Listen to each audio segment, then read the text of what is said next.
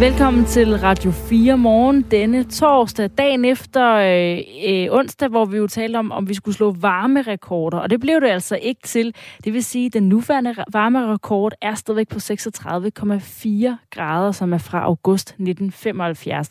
Til gengæld er rekorden for den højeste temperatur målt i juli måned slået i går eftermiddags.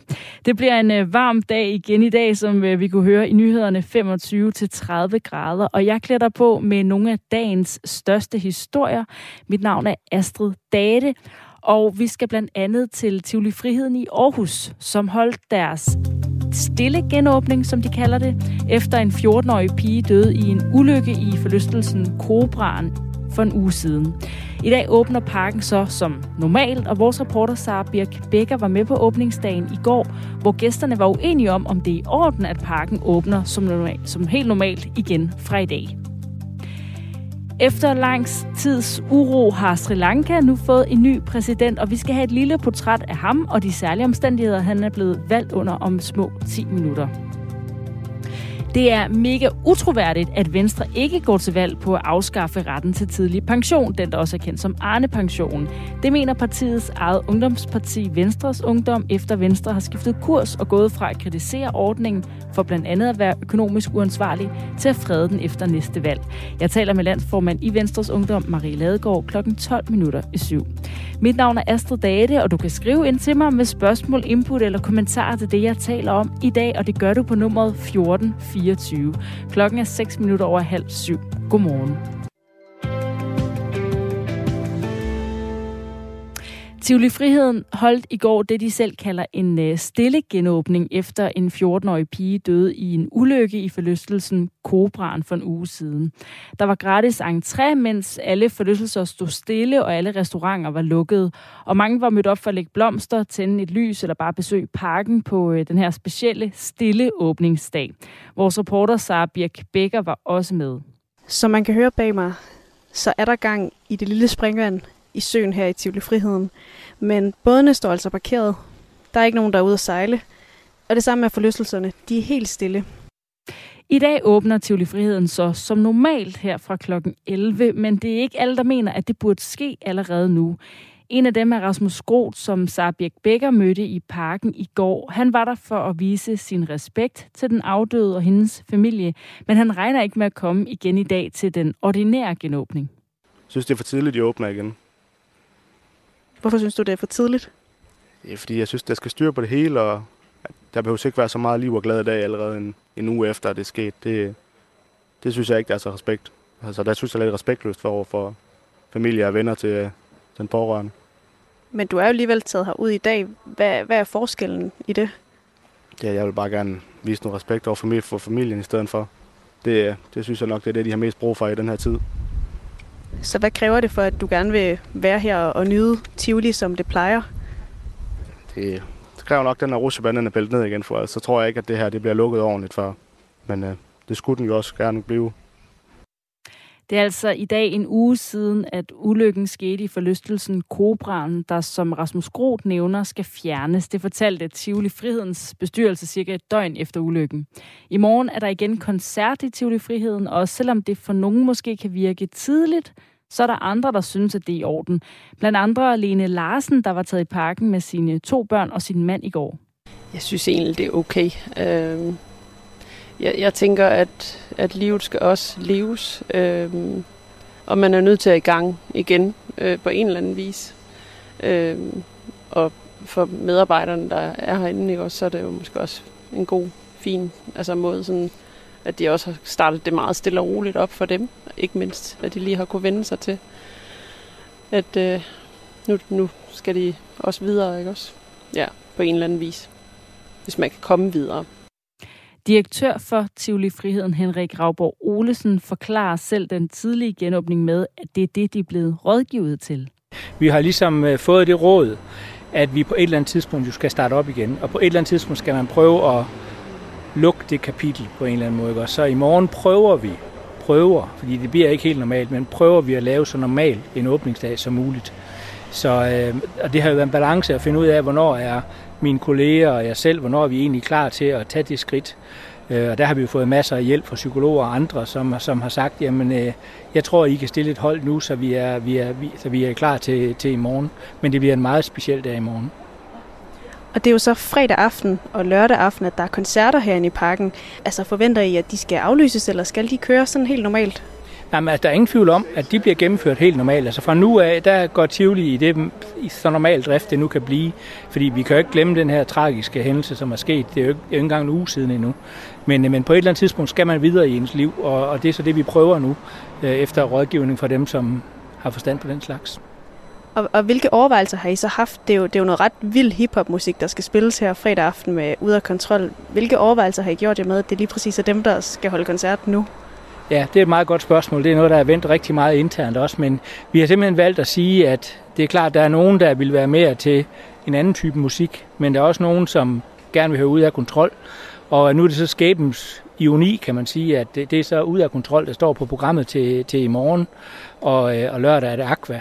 Og øh, det har vi simpelthen valgt at sige, jamen vi vil ikke ud og være smagsdommer og sige, nogen må det ikke være, andre må det godt være. Så vi har valgt at sige, fra nu af der prøver vi efter bedste evne, og stadig med respekt for, øh, for, for, for dem, der har mistet et barn, og har et barn, der er kommet til skade, der prøver vi at sige, nu, nu prøver vi på at se, om vi kan få livet til at gå videre i den normale gænge lød det fra direktør for Tivoli Friheden Henrik Ravborg Olesen til vores reporter Sara Birk Becker. I løbet af de første to timer meldte Tivoli Friheden om ca. 600 besøgende på deres åbningsdag i går.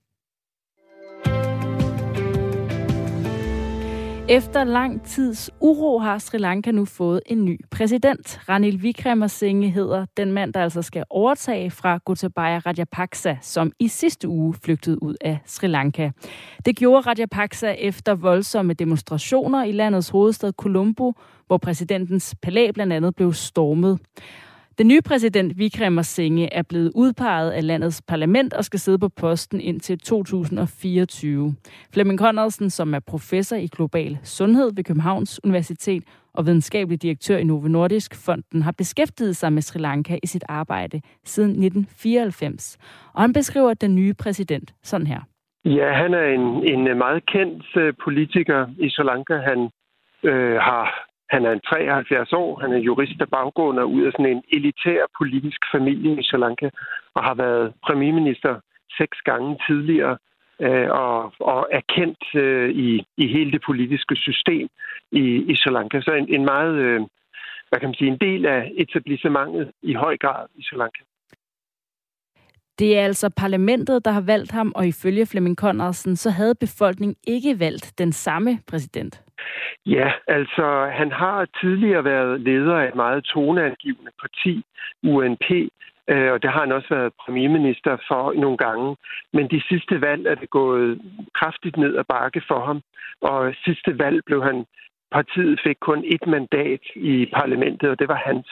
Så han, han har ikke i de foregående valg øh, høstet mange stemmer, det må man sige, og, øh, og er faldet i høj grad i agtelsen øh, i befolkningen, ikke mindst efter sidste gang han var premierminister under de bumpninger, der var i, i påsken 2019, hvor han ikke øh, i hvert fald er blevet beskyldt for ikke at tage efterretninger alvorligt, der kom ind på blandt andet Indien så man kunne have undgået de her forfærdelige bombninger i, i hotellerne og kirkerne i Sri Lanka.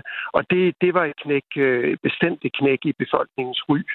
Øh, men, men han har så øh, tætte relationer til det tidligere styre, Rajapakse-familien, og det er det, der nu bærer ham frem, så, så de parlamentsmedlemmer, som har støttet Rajapaksa, nu også støtter ham, og det er det, der bærer ham til magten som premierminister, øh, som præsident nu.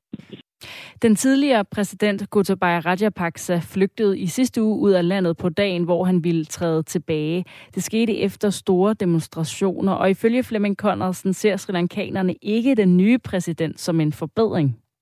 Det er et tilbageskridt. Øh, det er selvom middelklassen i Colombo og øh, bestemt en del af forretningsmiljøet øh, støtter Ranil Wickremesinghe, så, så er der meget stor del af befolkningen, som siger, at han lovede at gå af for bare nogle, nogle dage eller en halvanden uges tid siden. Hvorfor er det så, at han bliver ved? Øhm, han er så tæt forbundet med Rajapaksa-styret, så det er ikke en ny begyndelse. Han har været en del af etablissementet i så mange år, øh, så korruptionsanklager hæfter sig også imod ham. Så store dele af den mest aktive protestbevægelse vil blive ved med at protestere. Det er for dem at se ikke en løsning. Men for mange i Sri Lanka, så giver det alligevel håb, at der skal udskrives valg inden længe. Ja, altså der skal jo udskrives et parlamentsvalg, et nyt parlamentsvalg inden for relativt få måneder, men det kan være op til otte måneder. Og det er det, at befolkningen hæfter sin lid til, at selvom der er en ny præsident, der sidder perioden ud, så vil der på meget kortere tid være nødt til at blive udskrevet et parlamentsvalg. Og hvis det giver en, en helt ny, som vi forventer, regeringskonstellation, så bliver Rani Vikramasinghes magt ret begrænset. Øh, så det er i høj grad parlamentet, man sætter sin lid til. Og så er det klart, at det kunne vise sig, hvis at den nye præsident øh, med en ny udpeget regeringsleder kan få gang i forhandlingerne med IMF og de internationale øh, Kina, Japan, Indien og de internationale låne øh, til Sri Lanka.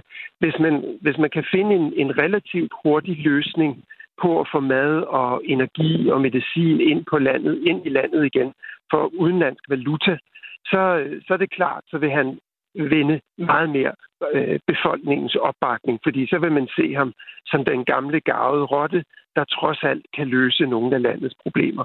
Lykkes der ham ikke på kort tid, så vil han ikke have en mulighed for at videreføre en politisk karriere. Men der skal altså mere til, før befolkningen i Sri Lanka er tilfreds. Det er det ikke før, der begynder at komme øh, mad og benzin og generelt fødevare øh, og, og fornødenheder ind i landet, så vil de blive ved. Og den nye præsident, altså Ranil Wickremesinghe, har været ude med bål og brand og sige, at de unge, der demonstrerer, de er fascister, og alle sætte militæret ind osv., og det har jo bestemt ikke øh, fået dem mere over på hans side. Og de vil, de vil blive ved, indtil deres situation er markant forbedret, og der er kommet nye politiske strømme i landet. Sådan lød det altså fra Flemming Conradsen, som er professor i global sundhed ved Københavns Universitet og videnskabelig direktør i Novo Nordisk Fonden og beskæftiget sig med Sri Lanka i sit arbejde siden 1994 og derfor kunne sætte nogle ord på den nye præsident Ranil Wickremesinghe i Sri Lanka. Der har været frygt for, at Rusland ikke vil øh, genåbne for den vigtige gasforsyning til Europa på grund af krigen i Ukraine, som har ført til, at der er kommet en masse sanktioner fra blandt andet EU rettet mod Rusland. Og de seneste 10 dage, der har gasledningen mellem øh, Rusland og Tyskland været under vedligehold. Og man har altså frygtet lidt, at de ikke vil genåbne, og Rusland har ikke meldt klart ud, hvorvidt øh, det ville ske måske for at gøre os lidt i tvivl med vilje og gøre landene i Europa lidt usikre på, øh, på det her spørgsmål. Men her til morgen, der er der altså genåbnet for gasrørledning Nord Stream 1. Gas leveres altså igen til Tyskland via ledningen efter de her 10 dages vedligehold. Det siger en talsmand fra Nord Stream AG, der står for driften af gasledningen til det tyske nyhedsbureau DPA. Det fremgår ikke med, hvilken kapacitet gasrørsledningen er genåbnet, og nyhedsbyrået Reuters rapporterer, at der er åbnet for gasforsyningen igen og henviser til data fra operatørens hjemmeside. De transporterer altså hvert år 55 milliarder kubikmeter gas fra Rusland til Tyskland under Østersøen, den her Nord Stream 1.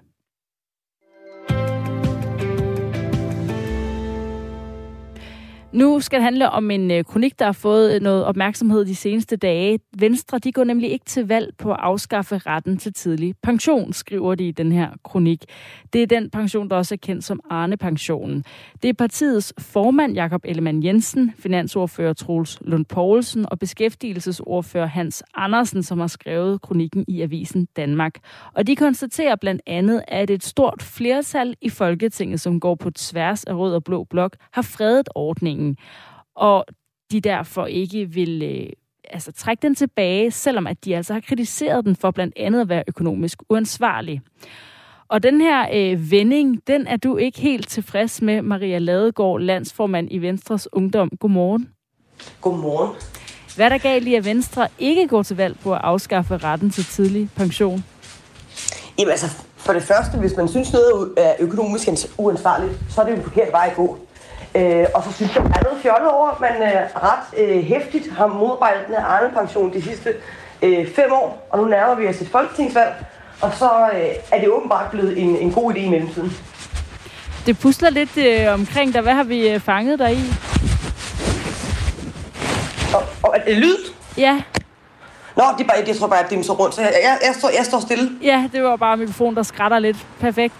Og du, du har jo blandt andet skrevet på Twitter, at Venstre har fået et hedeslag og holder sommerudsalg i afdelingen for holdninger og grundprincipper. Havde egentlig været sjovt, hvis det ikke var så trist at sælge ud for stemmer. Hvad, hvad mener du egentlig med det tweet? Jamen for, for mig og for Venstre Ungdom er det jo øh, ret grundlæggende, at folk, der øh, kan arbejde og forsørge sig selv, også skal arbejde og, øh, og forsørge sig selv. Øh, og det, er jo, det har været et bærende princip for vores parti de sidste 152 år. Derfor så er det jo en, en ret vigtigt grundprincip, man gør op med, når man øh, går ind og freder Arne-pensionen. Og så tænkte jeg, det må næsten være hedeslaget at gøre det, fordi det, det virker som så fjollet øh, et, et, et påfund, at der må, der må simpelthen være en årsag. Mener du, at øh, Venstre har solgt ud på det her spørgsmål? Ja, det mener jeg. Øh, det mener jeg. Jeg synes, det er så grundlæggende øh, et, et borgerligt princip, at hvis man øh, kan forsørge sig selv, så skal, man, så skal man det. Så skal man selvfølgelig ikke trække sig fra arbejdsmarkedet. Folk, der er nedslidte, skal selvfølgelig ikke gå på arbejde, men der har vi jo en seniorpension, der løser det problem. Hvilket jo er en løsning, Venstre har slået på trummen for de sidste øh, 4-5 år. Ret hæftigt. Lisbeth har skrevet ind til os på 1424 og spørger dig, øh, selvfølgelig bliver I skuffet, men viser det ikke bare, at partiet vil gøre alt for at få stemmer og magten, øh, at det er en lektion i, at man ikke skal stole blindt på partiet? Nå, det synes jeg, jeg synes, heller ikke, vi stoler blindt på partiet. Øh, og, og det er selvfølgelig klart, at i politik er man altid interesseret i at få, øh, få nogle stemmer. Men vi synes, at man går for langt øh, her i jagten på stemmer. Øh, for jeg har det sådan, hvis man gerne vil bruge statsministeriet til at føre socialdemokratisk politik, så sidder der jo en socialdemokrat derinde i forvejen. Og jeg tror alt andet lige Mette Frederiksen er bedre til end Jacob Ellemann. Og vi taler altså om øh, Arne-pension, som er en ret til tidlig tilbagetrækning for dem, der har været over 40 år på arbejdsmarkedet. Den blev vedtaget af den socialdemokratiske regering SF, Enhedslisten og Dansk Folkeparti i 2020 og trådte i kraft fra 1. januar i år.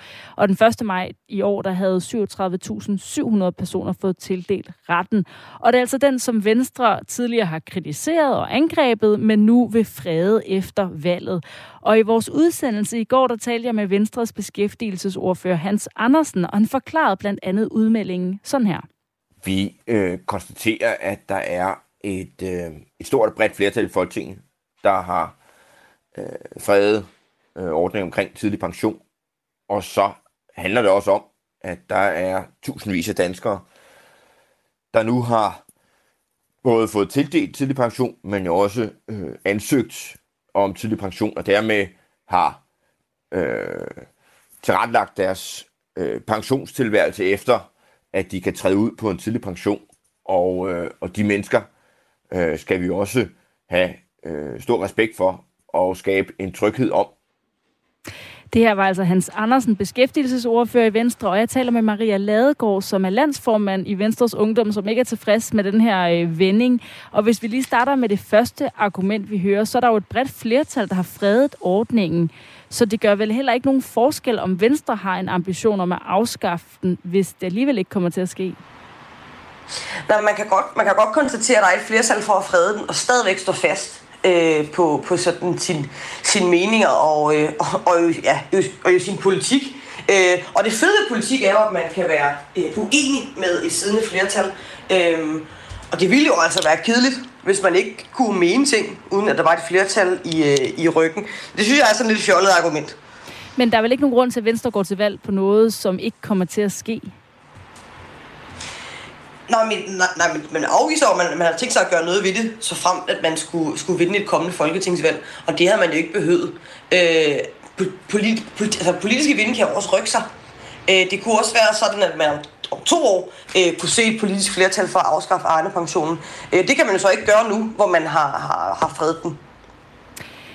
Den anden øh, årsag, som kommer fra Hans Andersens side af, det er, at Venstre gerne vil sikre tryghed på pensionsområdet. Altså så alle dem, der har søgt om det eller regner med at få ret til tidlig pension, ikke pludselig skal være i tvivl, om det kan lade sig gøre. Hvorfor køber du ikke øh, det som argument?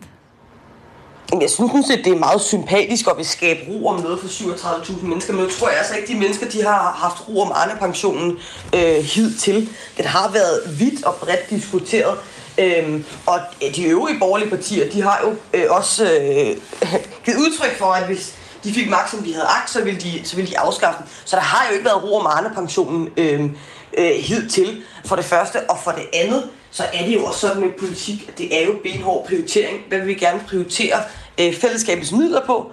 Øh, og der, der synes jeg også, man må være modig nok til at sige, at vi ønsker ikke at prioritere øh, de, her, de her midler til de her 37.000 mennesker. Øh, sådan er politik. Det er jo ikke bare fun and games. Nogle gange gør det også ondt.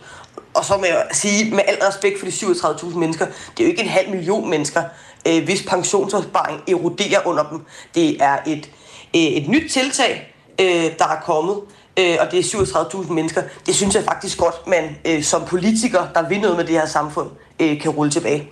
Men selvom øh, du ikke mener, der har været ro øh, indtil nu omkring det, fordi der har været diskussionerne omkring den her tidlige ret til pension, så er det jo også det her, når Venstre er ude og sige, at de vil frede det, er det så ikke også med til at øh, skabe en form for ro på pensionsområdet? Altså, det fjerner jo tvivlen om, hvorvidt ordningen er der eller ej. Jamen, jeg synes, det er en dårlig ordning. Altså, man skal fjerne dårlige ordninger, øh, uagtet hvor mange mennesker det, øh, det går ud over. Og det er derfor, jeg også siger, at man sælger ud på, på, på grundprincipper og på holdninger, fordi man giver køb på noget kerneborgerligt, øh, fordi man gerne vil give noget ro til, til 37.000 mennesker. Og det synes jeg er skævt. Øh, fordi vi skal have respekt, respekt for skatteborgernes kroner, øh, for deres penge, og vi bliver også, simpelthen også nødt til at øh, ikke bare indføre ordninger, og så nægte, og, øh, så, så nægte droppe dem igen, hvis de er dårlige, fordi det er øh, synd for nogle mennesker. Politik er benhårde prioriteringer, det skal man også stå ved. Hvilke konsekvenser ser du, at det her kan få for Venstre?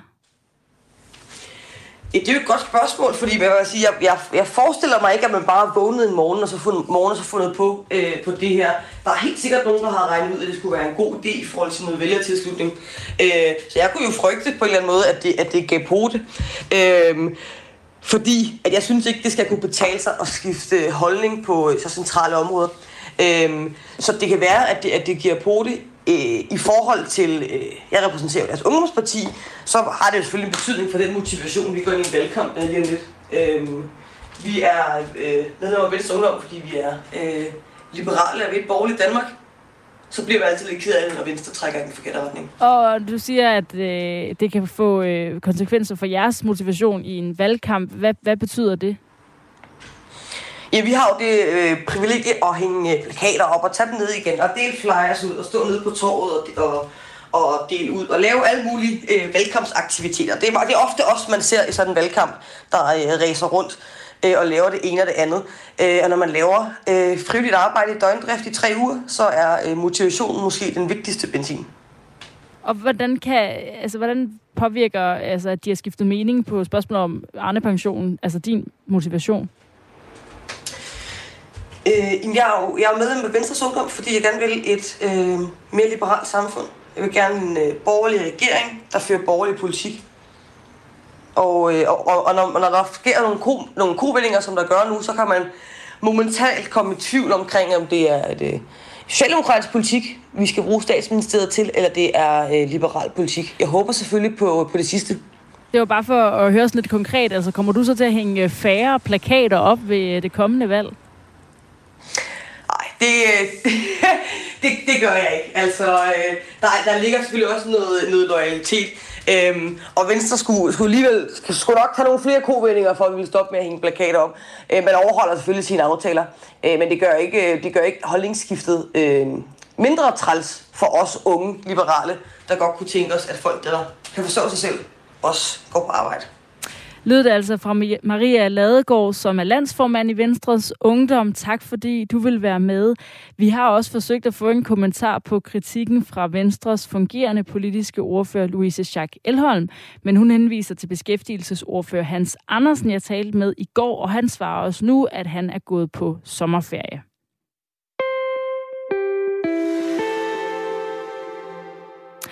Danskernes øh, tillid til deres egen og samfundets økonomiske situation har aldrig været lavere, end den er lige nu. Forbrugertilliden, som øh, det bliver kaldt, er opgjort til minus 25,6, hvilket er det laveste nogensinde. Det viser tal fra Danmarks Statistik. Og når forbrugertilliden er i minus, så betyder det altså, at danskerne har et negativt syn på deres egen og samfundets økonomi. Og det kan betyde, at de ikke svinger dankortet lige så meget, som de plejer. Det er måske noget, du selv kan mærke, altså at du køber mindre, måske køber mindre af sådan noget elektronik, øh, større øh, indkøb. Måske også øh, prioritere anderledes, når du går i supermarkedet. Altså leder mere efter tilbud, vælger et billigt supermarked frem for et af de dyre. Det er i hvert fald noget, som kan mærkes i supermarkedskoncernen Coop, som vi skal høre fra på den anden side af nyhederne her klokken 7. Men jeg vil også gerne lige række ud til dig. Hvordan er din tillid til din egen og samfundets økonomiske situation, og hvordan påvirker det dig? Altså tager du nogle andre økonomiske valg i dag, end du har gjort tidligere? Du kan skrive ind til mig på nummeret 1424, og så tager jeg det med op til øh, Coop, som jeg altså taler med på den anden side af nyhederne, der kommer her med Asbjørn Møller klokken er syv.